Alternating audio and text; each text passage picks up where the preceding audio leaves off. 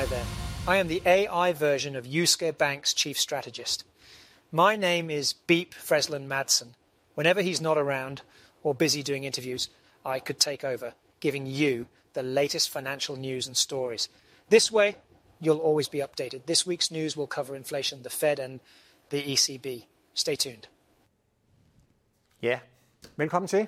Nu har I mødt min øh, digitale AI-ferieafløser, og øh, det er en af vores producer, Tommy, der har lavet den egentlig med brug af, af offentlige øh, AI-apps, øh, bare for at vise, hvad kan man egentlig gøre med, øh, med forholdsvis simple øh, midler.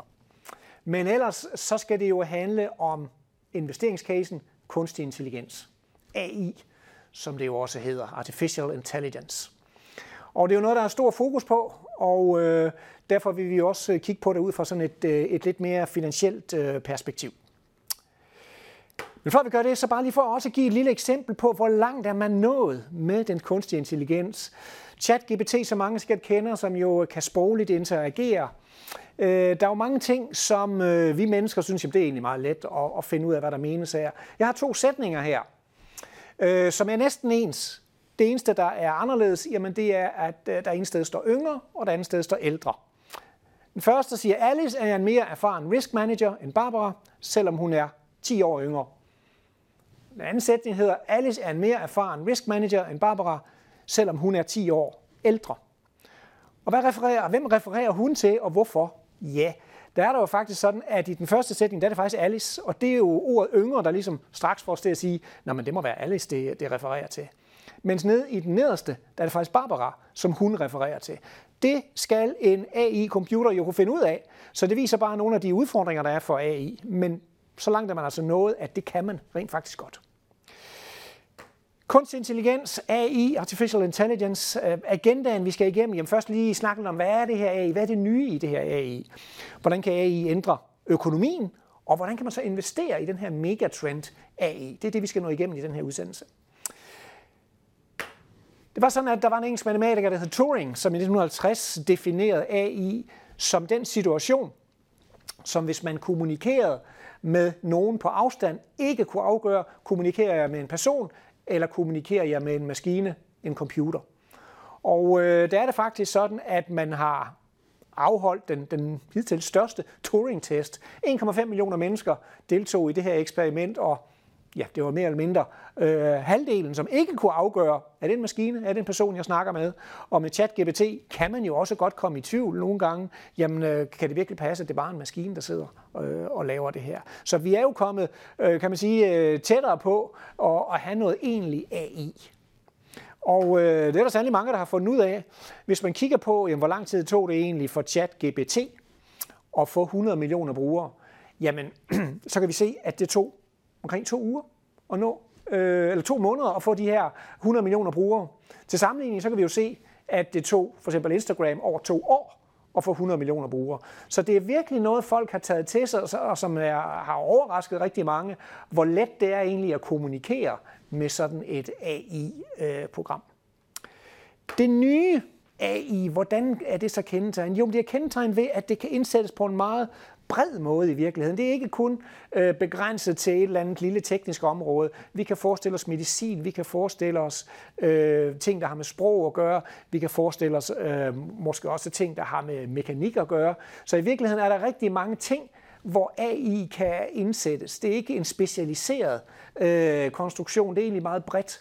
Og så er der det her med det generative AI. Det er jo AI, som er i stand til at skabe nyt og originalt output. Tidligere AI, det var mere sådan noget med mønstergenkendelse og klassificering af allerede eksisterende information. Men her kan man rent faktisk med den her generative AI skabe noget nyt. En generation, en ny generation er jo kendetegnet ved at være anderledes end en gamle generation. Der er noget nyt i den, og det er derfor, man kalder det generativ AI. Og den tredje ting, der kendetegner det nye AI, det er også, at der er sådan meget lige til og lige frem måde at kommunikere.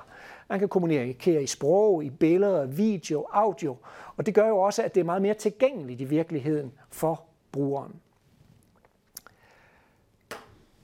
Kunstig intelligens, vi var tilbage i 1950 med Turing, men allerede i 1998 var der den her forside for Forbes, hvor der står Artificial Intelligence Gets Real. Og det viser selvfølgelig, at det er jo en ting, der har været her i lang tid, men det har altså taget noget tid at få det sofistikeret til et niveau, hvor det virkelig begynder at rykke. Det har selvfølgelig krævet en masse datakraft, og det havde man jo ikke så meget, af i 1998. Øh, Hvordan kan AI så ændre økonomien? Fordi øh, det må jo have et stort potentiale, det her. Ja, Øhm, det er selvfølgelig altid vanskeligt at, ligesom at, at fastslå, jamen, hvad kan det komme til at gøre ved økonomien. Det afhænger jo i virkeligheden af to ting. For det første, hvor god er den her AI, vi indsætter? Hvilke jobs kan den rent faktisk afløse? Altså, hvilket niveau har den? Nummer to, øh, jamen, hvor hurtigt tager det at indfase den her AI? Er det meget besværligt? Skal der en masse investeringer til? Eller kan det gå relativt hurtigt?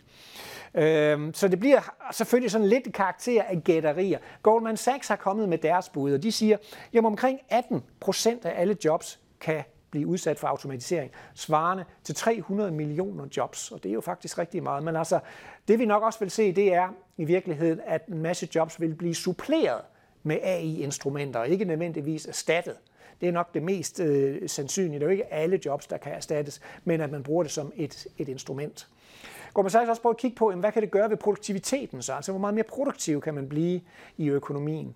Og selvfølgelig igen under, under en hel masse antagelser, som, som de er nødt til at gøre sig, kommer de frem til, at arbejdsproduktiviteten kan hæves med halvanden procentpoint faktisk. Øhm, øh, om året over en 10-årig periode, og det svarer faktisk til en, en fordobling af produktiviteten. Øh, henviser også til forskellige forskningsresultater, der måske giver lidt anderledes resultater, både lavere og højere resultater. Og hvor meget kan det så give af, af ekstra velstand, så at sige? Jamen, hvis man, hvis man tager de her antagelser, så kan det faktisk hæve det globale BNP over en 10-årig periode med 7 procent, svarende til omkring 7.000 milliarder øh, dollar. Og det er jo imod væk også en, øh, en hel del. Selvfølgelig, estimater er det jo, men det viser jo lidt om det potentiale, øh, der kan være. Bliver vi så alle sammen arbejdsløse, kan vi, så kan vi så spørge. Øh, ja, altså det nye i det her er jo selvfølgelig, at det er jo mere de vidensbaserede jobs, som virkelig er, er udsat i den her omgang. Altså vi snakker jura, vi snakker finans, vi snakker management, øh, folk der bruger sproget. Øh, der kan være, det er den type jobs, som i virkeligheden er mere udsat med det her AI, snarere end hvor det jo tidligere har været vi havde industrialisering, fra landbrug til industrialisering, fra industrialisering over til serviceøkonomier. Der var det nok mere dem, der var i produktionen i virkeligheden, eller i landbruget, der var udsat for automatisering, AI-automatisering. Det er de nok i mindre grad her. Men nu er det jo altså også sådan, at der jo altid bliver skabt nye jobs. Hvis vi prøver at kigge på sådan en rigtig lang graf for arbejdsløshed, gående langt tilbage, jamen så kan vi jo se, og der er så indsat også sådan, hvad skal man sige, store teknologiske landvindinger, at det ikke er dem, der skaber arbejdsløsheden. Det er de økonomiske konjunkturer, når man kommer i depression eller krig eller andet. Øhm, man har altid været i stand til at finde nye jobs.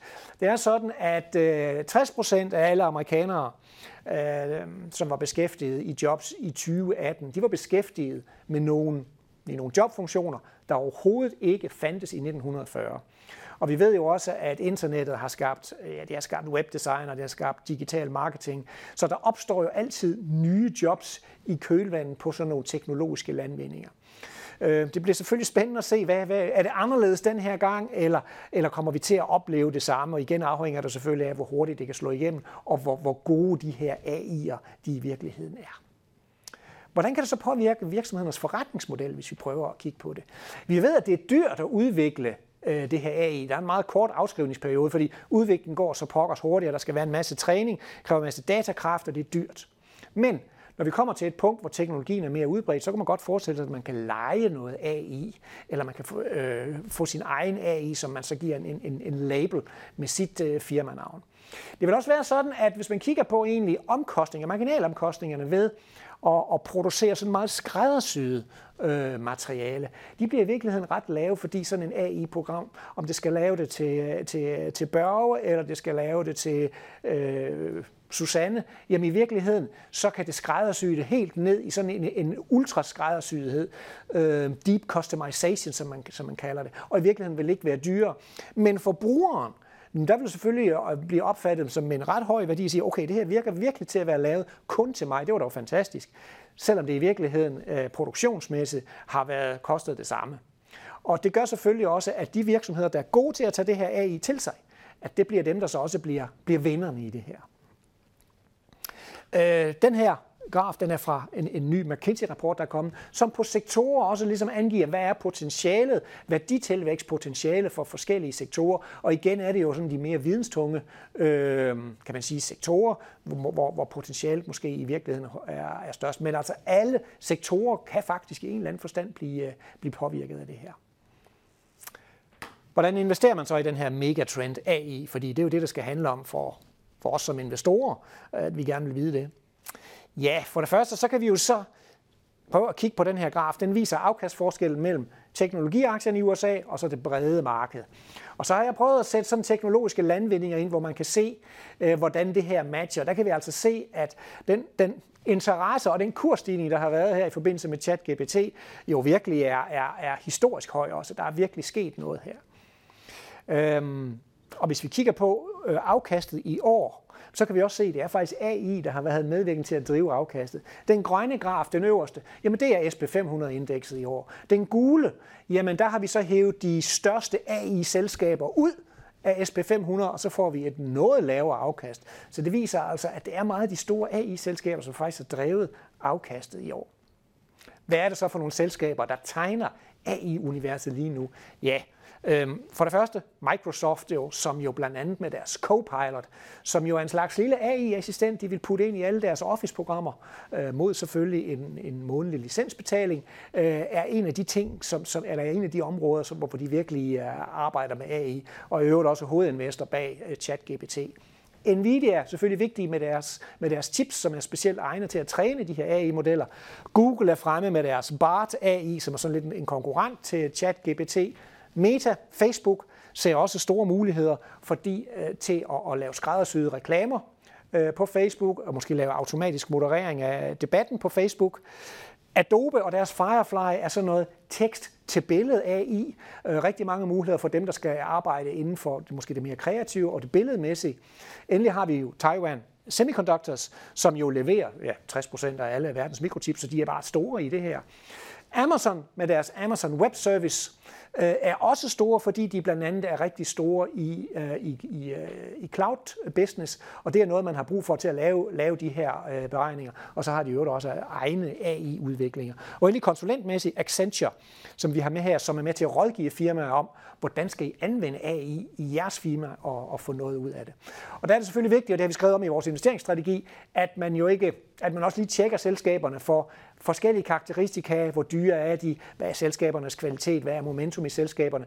Det tjekker man selvfølgelig nødt til at, at, at lave på selskaberne, fordi alle er ikke lige gode, hvad det, hvad det angår. Og endelig så er der selvfølgelig også mulighed for at investere ETF-mæssigt. Jeg har bare givet navnet på en, en, en AI-ETF her, som ligesom samler flere selskaber, hvis man vil vælge det.